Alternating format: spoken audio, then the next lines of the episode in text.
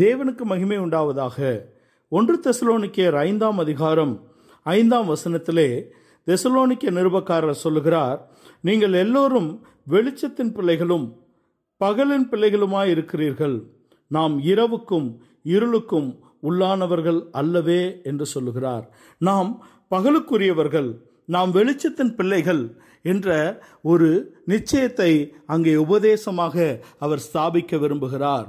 மத்திய எழுதின சுவிசேஷம் இருபத்தி ஐந்தாம் அதிகாரத்திலே நம்முடைய கத்தராக இயேசு கிறிஸ்து பூமியிலே ஊழியம் செய்த அந்த காலகட்டத்திலே ஒரு உவமையாக இதை சொல்லுகிறதை நாம் பார்க்கிறோம். பத்து கன்னிகைகள் மணவாளனை எதிர்கொண்டு போகிறார்கள். அதிலே ஐந்து பேர் புத்தியுள்ளவர்கள் ஐந்து பேர் புத்தி இல்லாதவர்கள் என்று சொல்லப்பட்டிருக்கிறது. யார் புத்தியுள்ளவர்கள்?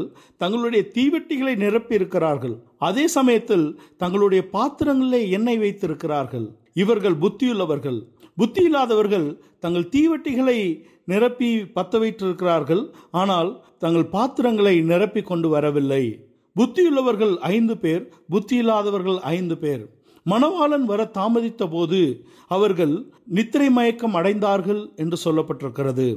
அவர்கள் நித்திரை மயக்கம் அடைந்த நேரத்திலே மணவாளன் வர தாமதித்த நேரத்திலே இந்த புத்தியில்லாத கன்னிகைகளுடைய எண்ணெய்கள் தீர்ந்து போய்விட்டது. அவர்கள் புத்தியுள்ளவர்களை பார்த்து எங்களுக்கு கொடுங்கள் என்று கேட்டபொழுது அவர்கள் எங்களுக்கு மாத்திரம்தான் இருக்கிறது என்று சொல்லிவிட்டார்கள். இந்த புத்தியுள்ளவர்கள் எண்ணெய் வைத்திருப்பவர்கள் இரவுக்குரியவர்கள். இரவில் மணவாளனை எதிர்கொண்டு போகும்படியாக தங்கள் தீவட்டிகளை பிடித்திருக்கிறார்கள். ஆனால் இந்த புத்தி இல்லாதவர்கள் இருளுக்குரியவர்கள் என்று சொல்லப்பட்டிருக்க. புத்தியுள்ளவர்கள் இரவுக்குரியவர்கள். புத்தி இல்லாதவர்கள் இருளுக்குரியவர்கள். நாம் இரவுக்கோ இருளுக்கோ உரியவர்கள் அல்ல. நாம் பகலுக்குரியவர்கள் வெளிச்சத்தின் பிள்ளைகள் என்று சொல்லப்பட்டிருக்கிறது. ஏனென்றால் மத்திய எழுதின சுவிசேஷம் பதிமூணாம் அதிகாரம் நாற்பத்தி மூன்றாம் வசனத்திலே பிதாவுடைய ராஜ்யத்திலே நீதிமான்கள் சூரியனைப் போல பிரகாசிப்பார்கள் என்று வசனம் சொல்லுகிறது. பிதாவின் ராஜ்யத்திலே நீதிமான்கள் சூரியனைப் போல பிரகாசிப்பார்கள். சத்தியத்தை கை கொண்டு வருகிற நீதியுள்ள ஜாதி உள்ளே பிரவேசிக்க வாசல்களை திறவுங்கள் என்று ஏசியா தீர்க்க தரிசன புஸ்தகத்தின் இருபத்தி ஆறாம் அதிகாரம் இரண்டாம் வசனத்திலே சொல்லப்பட்டிருக்கிறது. சத்தியத்தை கை கொண்டு வருகிற ஜாதி உள்ளே பிரவேசிப்பதற்கு வாசல்களை திறவுங்கள் என்று சொல்லப்பட்டிருக்கிறது. வெளிப்படுத்தின விசேஷம் இருபத்தி ஓராம் அதிகாரம் இருபத்தி ஐந்தாம் வசனத்திலே இரவில்லாத தேசம். அங்கே ராக்காலம் இல்லாதபடினாலே அதன் வாசல்கள் அடைக்கப்படுவதில்லை என்று சொல்லப்பட்ட பகலுக்குரிய தேசம் இரவில்லாத தேசம்.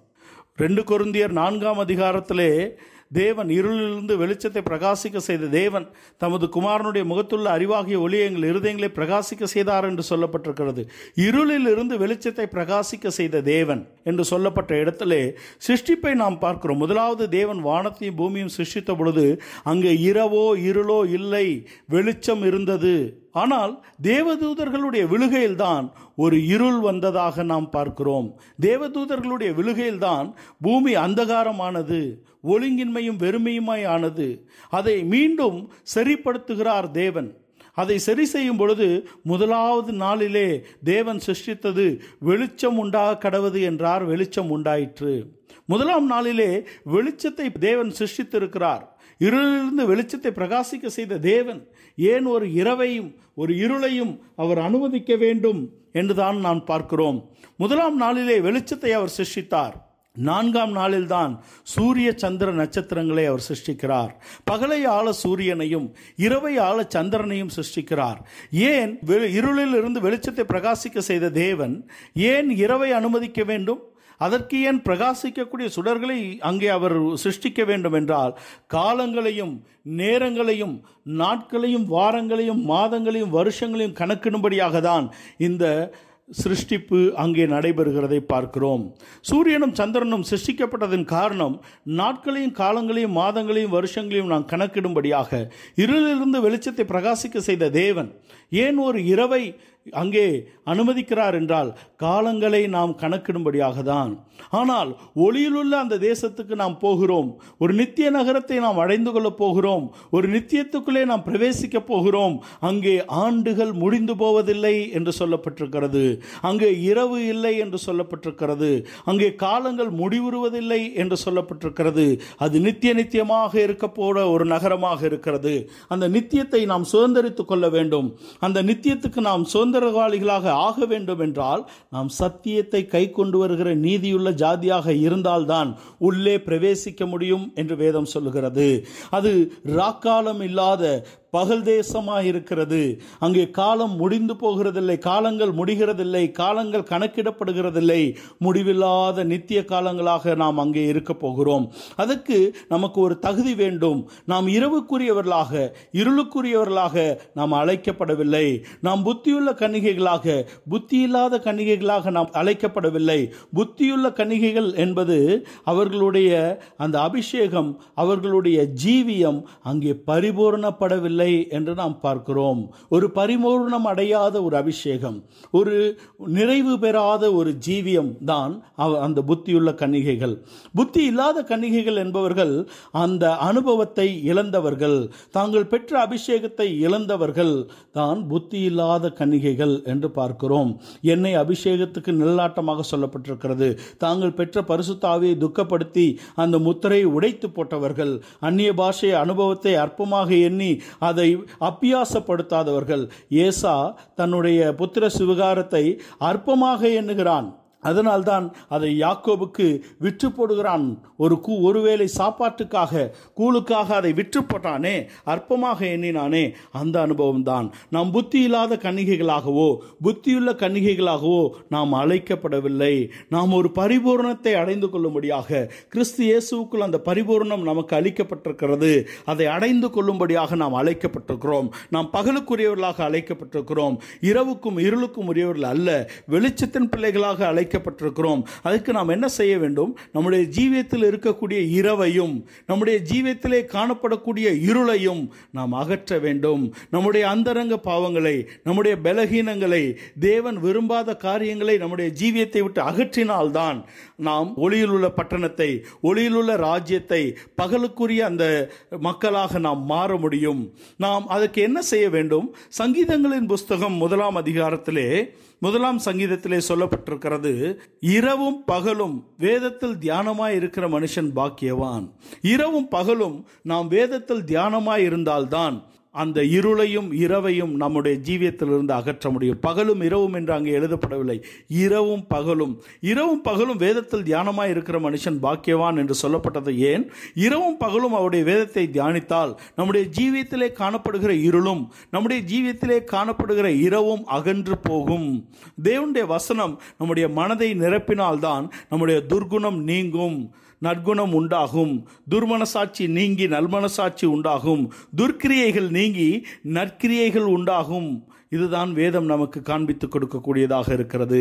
இரவும் பகலும் அவருடைய வேதத்தில் தியானமாய் இருந்தால் நம்முடைய துர்குணம் நீங்கும்.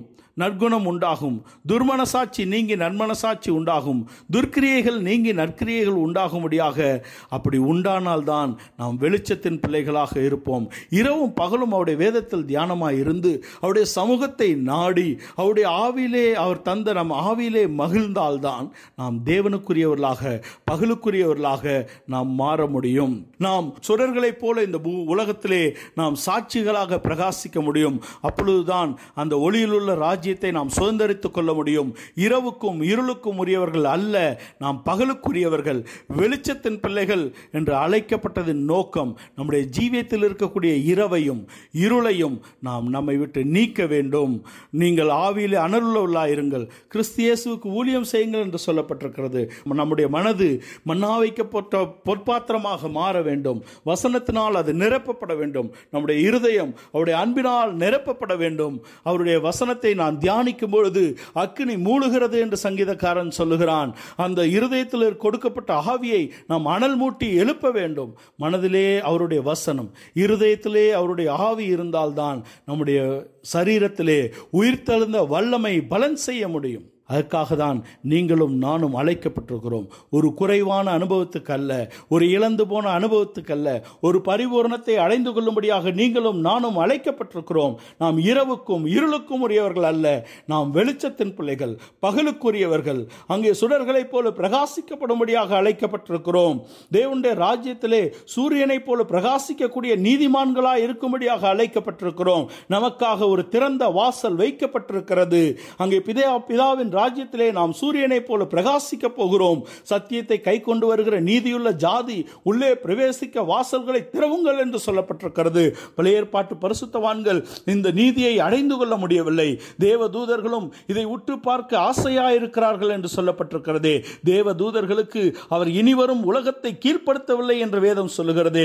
தேவ தூதர்களை காட்டிலும் எவ்வளவு மேன்மையானவர்களாய் நாம் இருக்கிறோம். அவர்களையும் நியாயம் விசாரிப்போம் என்று சொல்லப்பட்டிருக்கிறது. எப்படி ஒரு மனவாட்டியாய் நாம் அழைக்கப்பட்டிருக்கிறோம். கிறிஸ்துவன் மனவாட்டி கிறிஸ்துவன் பரிபூர்ணத்தை அடைந்து கொண்டவளாக. சு அவள் சுடர்களைப் போல பிரகாசிக்கக்கூடிய ஒரு தன்மையை உலகத்திலும் இனிவரும் நித்தியத்திலும் அடைந்து கொள்ளக்கூடியவர்களாக நாம் அழைக்கப்பட்டிருக்கிறோம். எனக்கு அருமையான தேவ ஜனமே இரவும் பகலும் அவருடைய வேதத்தில் தியானமாக இருப்போம் அவருடைய சமூகத்தை நாடுவோம். அவர் தந்த ஆவியை அனல் மூட்டி எழுப்புவோம். சுடர்களாய் பிரகாசிப்போம். நித்திய நகரத்திலே பிரவேசிப்போம். அதுக்குரியவர்களாக மாறுவோம். பகலுள்ள தேசம் இரவு இல்லாத தேசம் தேசம் வாசல்கள் அங்கே அடைக்கப்படுவதில்லை. அப்படி மேலான ஒரு தேசத்துக்கு நீங்களும் நானும் அழைக்கப்பட்டிருக்கிறோம். அதுக்கு நம்மை இந்த சத்தியங்களுக்கு ஒப்பு கொடுப்போம் இது நம்முடைய ஜீவியமாகட்டும். கத்தர் உங்களை ஆசீர்வதிப்பாராக. ஆமேன்.